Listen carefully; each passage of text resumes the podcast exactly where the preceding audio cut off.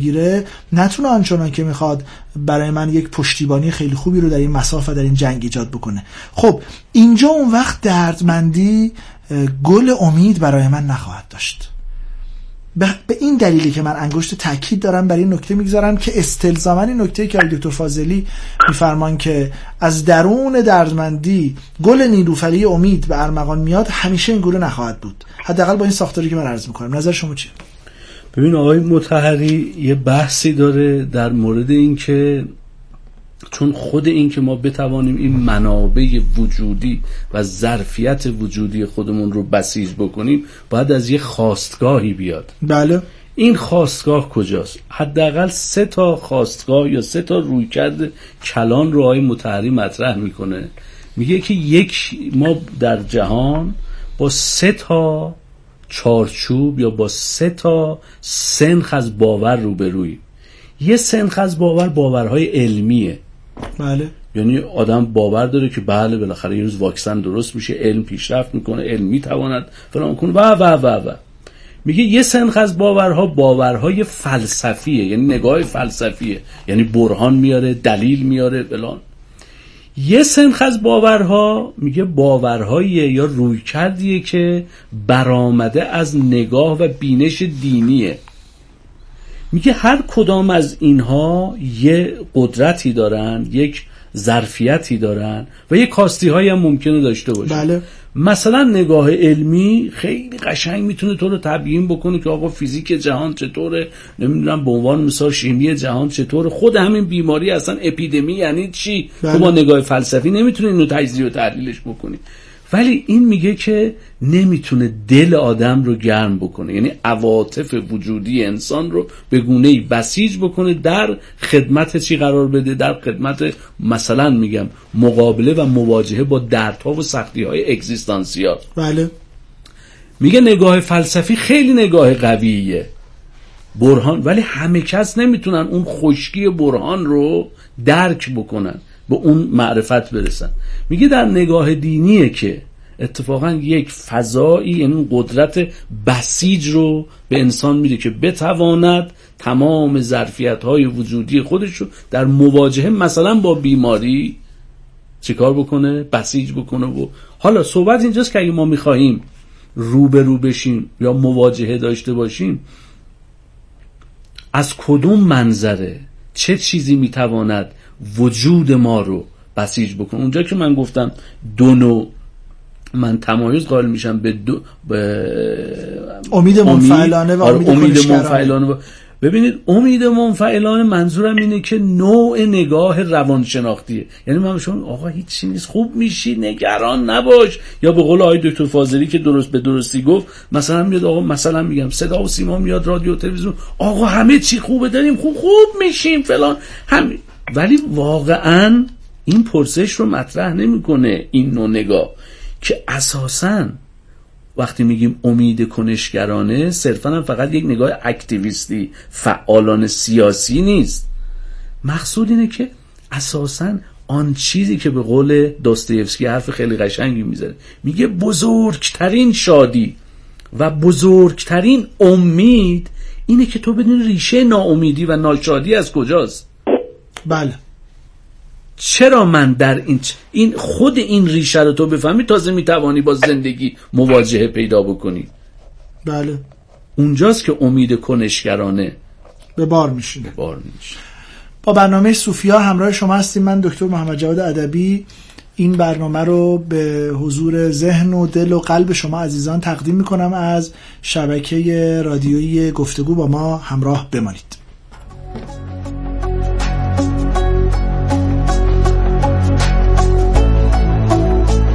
یکی از دلایل سعادت و خوشی امیدواری است. اگر امید نباشد مثل این است که خانه وجود انسان چراغ ندارد و یا ماشینی که به ناچار باید در حرکت باشد و نور ندارد. انسان بدون امید حرارت و گرمی ندارد. سرد است خرمی و نشاط ندارد. افسرده و پژمرده است بلکه قوه و نیروی محرک ندارد. ساکن و بی حرکت است. یعنی تمام نشانه های مردگی از بیهسی و بینوری و سردی و افسردگی و سکون در اوست. در حیات آدمی برخلاف حیات حیوانی امید نقش بزرگی دارد. فکر نمی کنیم که حیوان اهل آرزو و امید باشد. شعاع دید حیوان به گذشته و آینده چندان مربوط نیست. اهل زمان حال است. این آدمی است که در عین اینکه در زمان حال است با گذشته و آینده کاملا مربوط است. مظهر حیوانیت در انسان این است که رابطه خود را با گذشته و با آینده فراموش کند. دین برای محدود کردن امید نیامده بلکه برای توسعه امید و آرزو آمده است.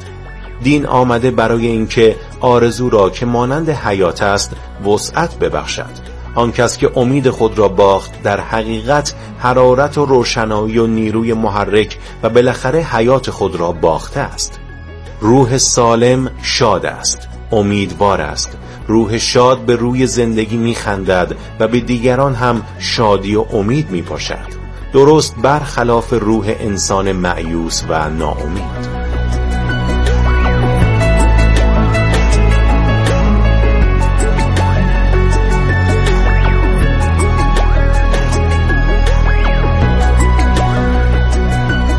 خب در گرم و گرم بحث هستیم. شماره پیامکیمون رو اعلام بکنم. 301035 شماره پیامکی این برنامه است و تلفن 22 65 22 85 هم در خدمت شما عزیزان است که در همین چالش گفتگویی میان اساتید بتوانیم به پرسش شما هم پاسخ بدیم. آقای دکتر فاضلی بحث رو با جناب پی بگیرم با این فضای جدید که امید یک ارتباط مستقیم با مکانیزم دفاعی ما داره.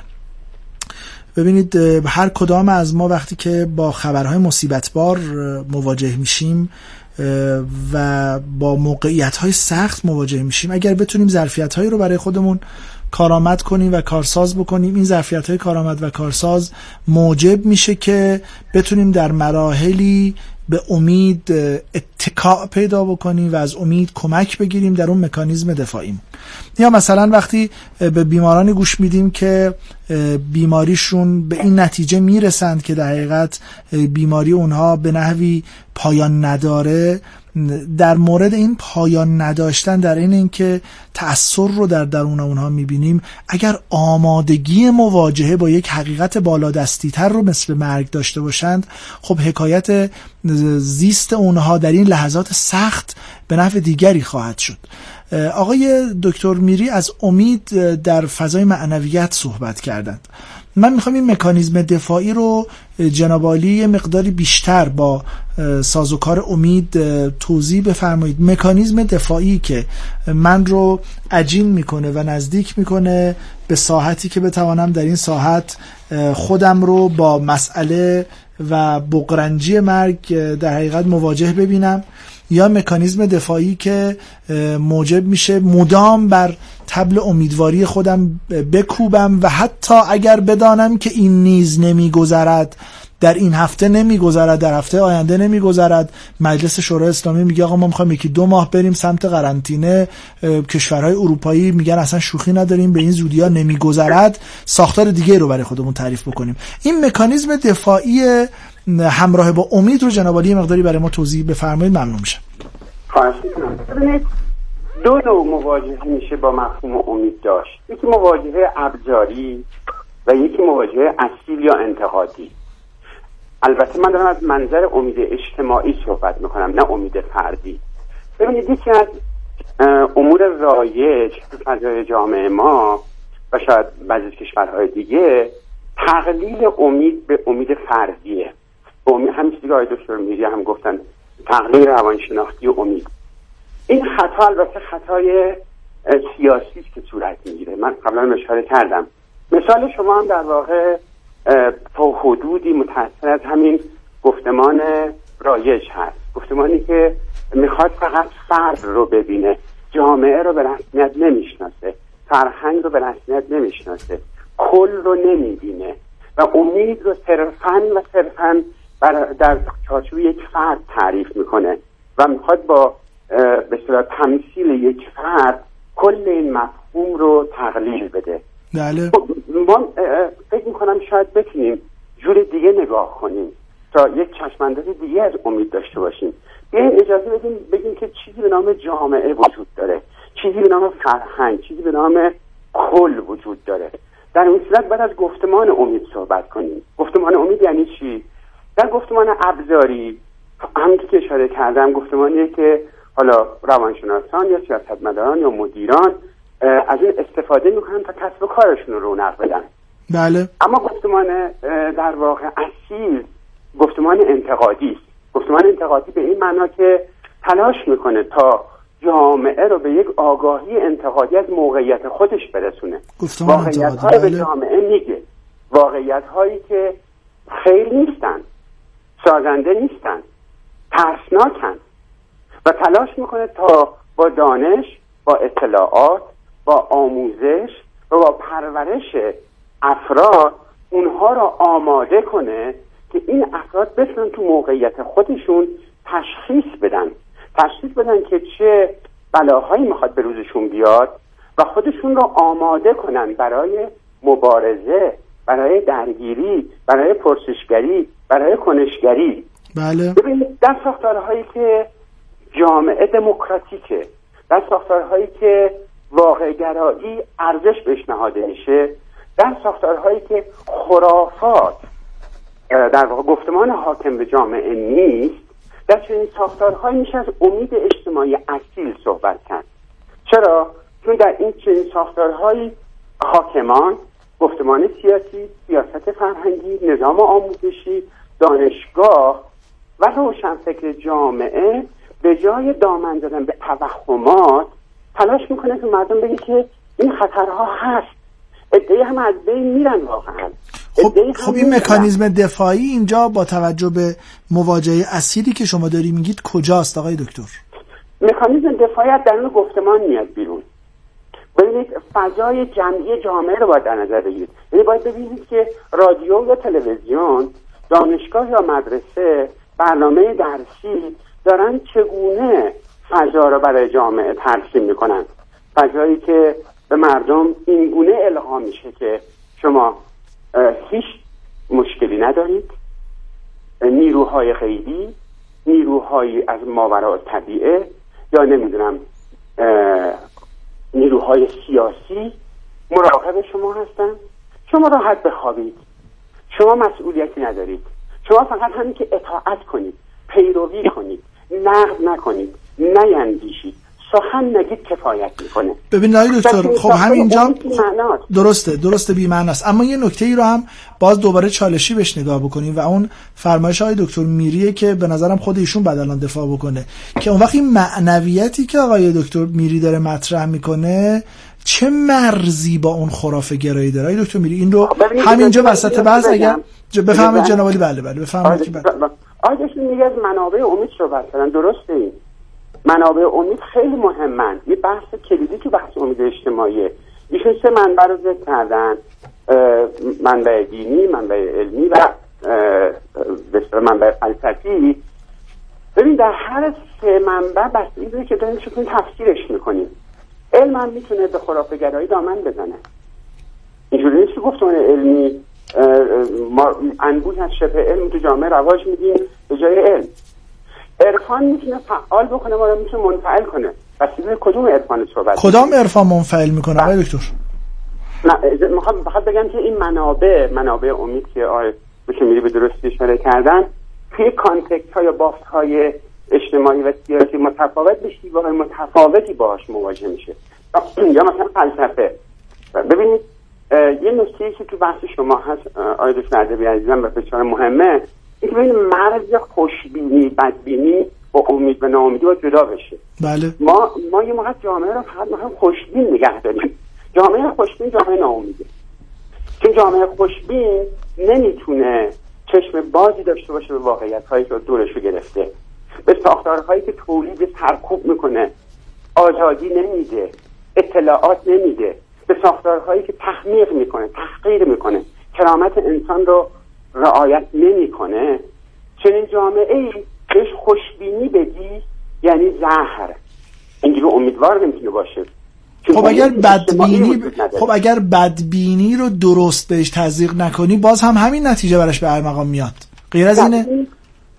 می‌خوام بگم منابع امیدی که آقای دکتر میری گفتن رو روش بیستیم از این بحث بکنیم که منبع ما چگونه تفسیر میشه و منبع اتفاقا من هم موافقم. آقای دکتر میری بر همین وجهی که بین من و آقای دکتر فاضلی به گفتگو و تا حدی هم حالا مناقشه کشیده شده موضوع منبع امید یکیش دینه. خب ما در دین متافیزیک دینی داریم کمک موجودات مابعد و طبیعه داریم. مفهوم بسیار مهم شفا رو داریم. مفهوم بسیار جدی و همین الان من می‌بینم اتفاقا سوالایی در همین حوزه هم در مورد شفا آمده و مسائلی در مورد ابتلای الهی هم آمده. حالا ببینیم فرصت بکنیم مطرح بکنیم. اینا رو داریم. خب با این تو... با توجه به فرمایشات آقای دکتر فاضلی که در حقیقت جنبه های خرافه گرایی می‌تواند یه جاهایی بر جنبه های اصیل همین منبع که عبارت است از دین فائق بشه. مرز میان این دو از منظر جنابالی که حالا استاد دانشگاه ادیان هم هستید و تحصیلات ادیان هم دارید و بین الادیانی مطالعه کردید کجاست؟ ببین یه نکته چون شما گفتیم مناقشه صورت گیره من فکر می‌کنم مناقشه نیست.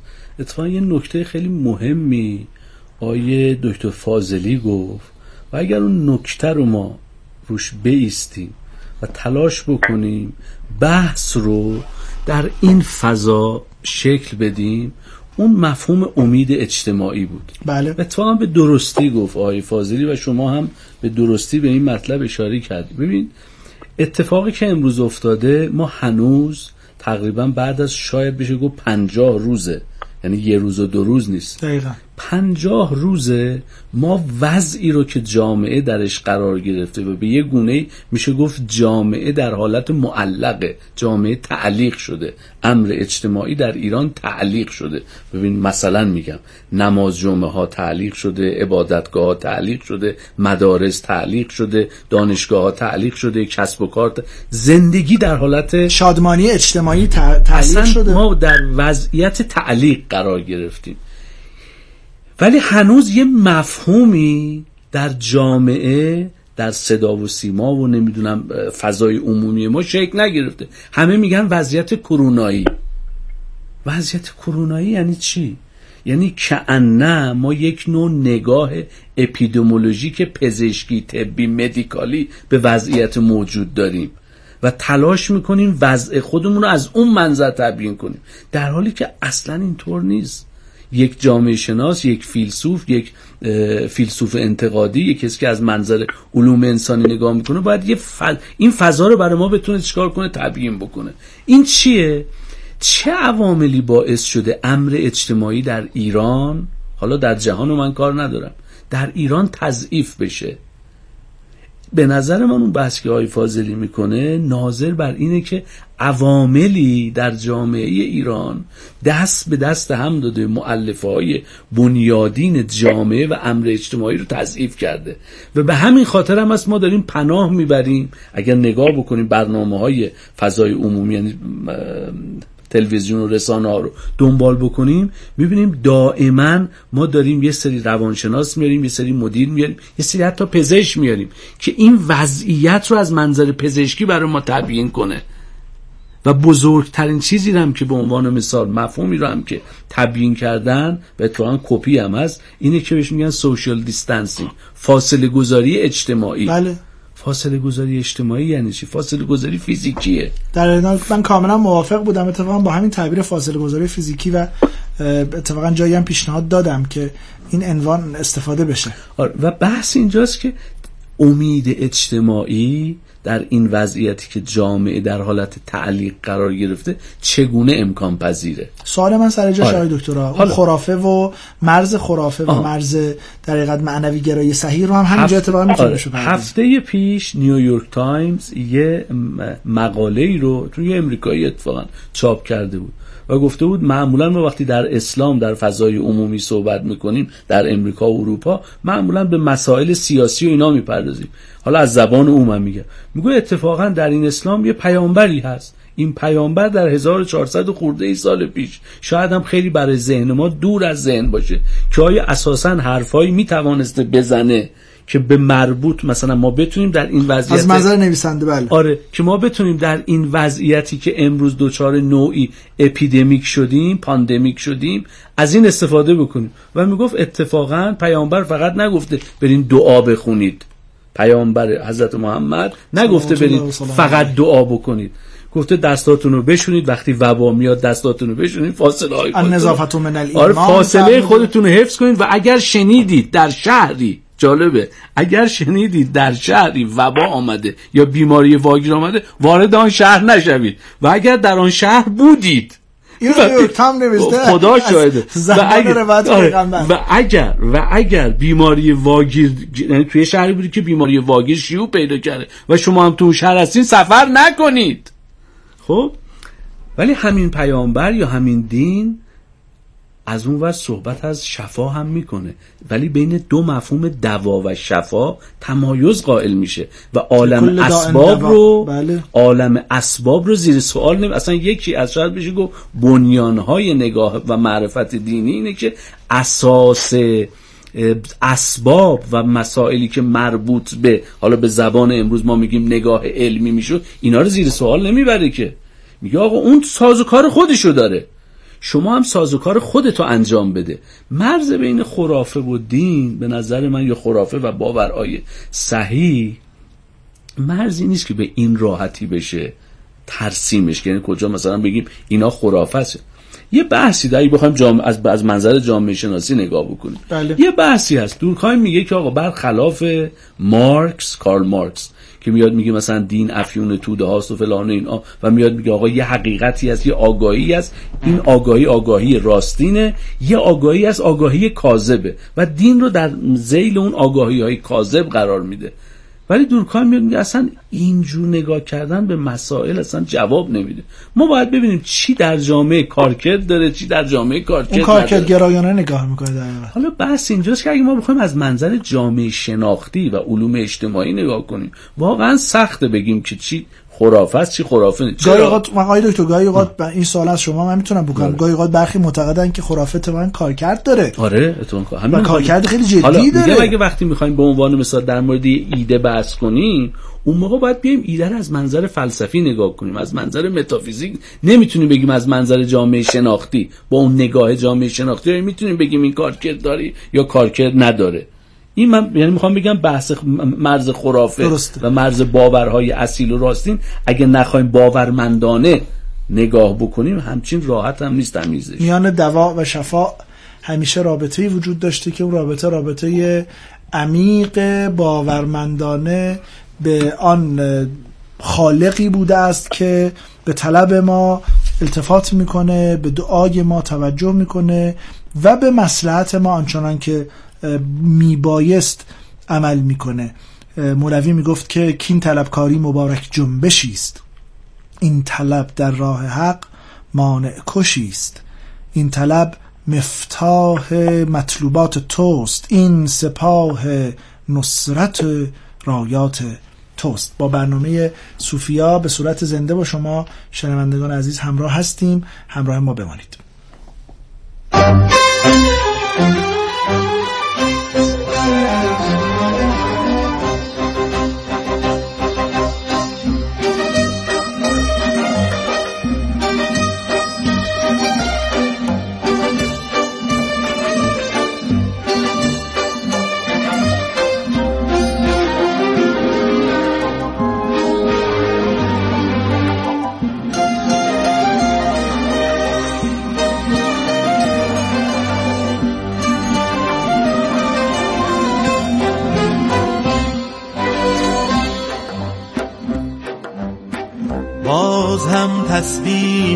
بسم الله را گم کردم.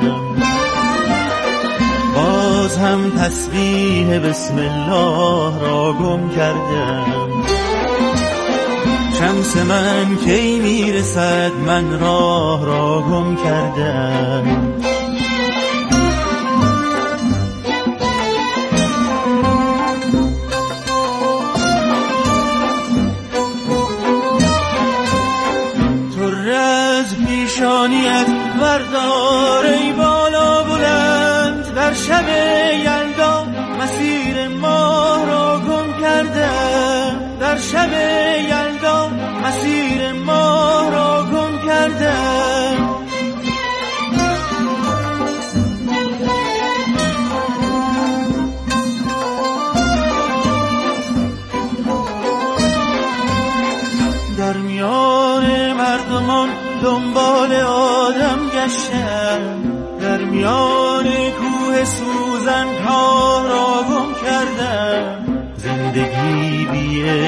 عشق شطرنجیست در خورد شکست در صف مشتی پیاده شاه را گم کردم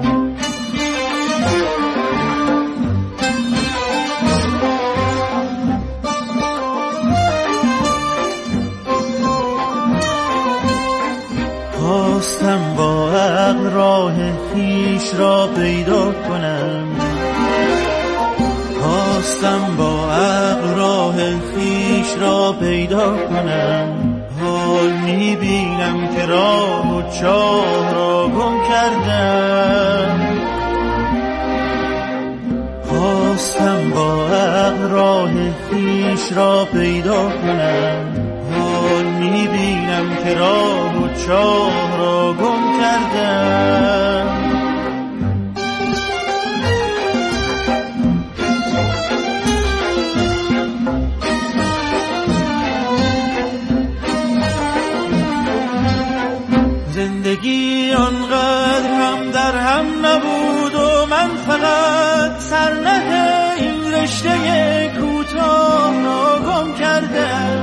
سرنه این رشته کوتاه گم کردم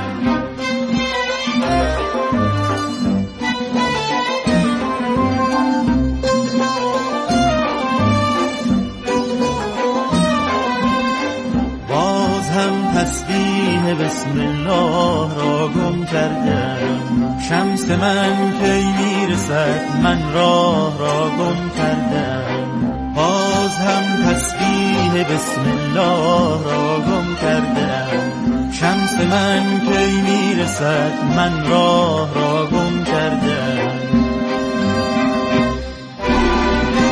انشالله که راه رو پیدا بکنیم و مسیر رو با شناخت دقیق فلسفی و علمی از سره رو از ناصره تشخیص بدیم. آقای دکتر فاضلی خوشحالم که خدمت جنابالی هستم و استفاده می‌کنم از فرمایشات شما. 0912 22 75 یه سوالی رو از جنابالی پرسیدن. ما هم که اعلام کردیم سوالات الحمدلله رسیده. معنای واژه امید داشتن باور و نتیجه مثبت اتفاقها و یا شرایط زندگی است. آقای دکتر فاضلی معنی امید را در فرهنگ لغات تغییر دادن. لطفا بپرسید اگر معنای امید این چنین است معنای ناامیدی چیست؟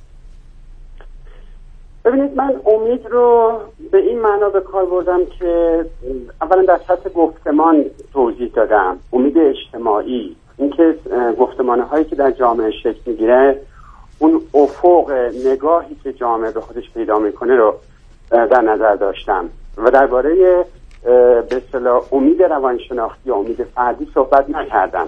بله. یک ملاحظه مهم. ملاحظه دوم این که توضیح دادم که منابع امید که میری گفتن رو چگونه می‌خوایم تفسیر کنیم؟ آیا ما می‌تونیم یک اصلی کنار این هر سه منبع بذاریم؟ یعنی ما می‌تونیم هر سه این منبع رو یعنی فلسفه و دین و علم رو به گونه روایت کنیم که منطبق باشه بر واقعیت ها ضرورت ها و منطبق باشه بر فهم درستی از شرها و بحران هایی که بشر باش درگیر هست. و فرد رو آماده کنیم که از خلاقیت و عاملیت و مسئولیت وجودی خودش کمک بگیره تا بتونه در واقع جامعه حرکت بکنه در فضای اجتماعی که در فضای گفتمانی که خیشتن انکار میشه فردیت انکار میشه عملیت انکار میشه یعنی نظام آموزشی نظام دانشگاهی نظام رسانه‌ای بله. اساسا اون داشتن خیشتن رو آموزش نمیده تبلیغ نمی‌کنه ترویج نمی‌کنه. در چنین جامعه از امید اجتماعی صحبت کردن بسیار دشواره. به همین دلیل از ساختارهای اجتماعی در فضاهای گفتمانی ما می‌تونیم از فرهنگ امید صحبت کنیم که فرد به رسمیت شناخته شده. خیشتن فرد شکل می‌گیره. در نظام مدرسه که مثلا دانش آموزش دائما سرکوب میشه نمی‌تونه پرسش بکنه نمی‌تونه جسور باشه نمی‌تونه نقد بکنه در این نظام آموزشی نمیشه از امید صحبت کرد بله.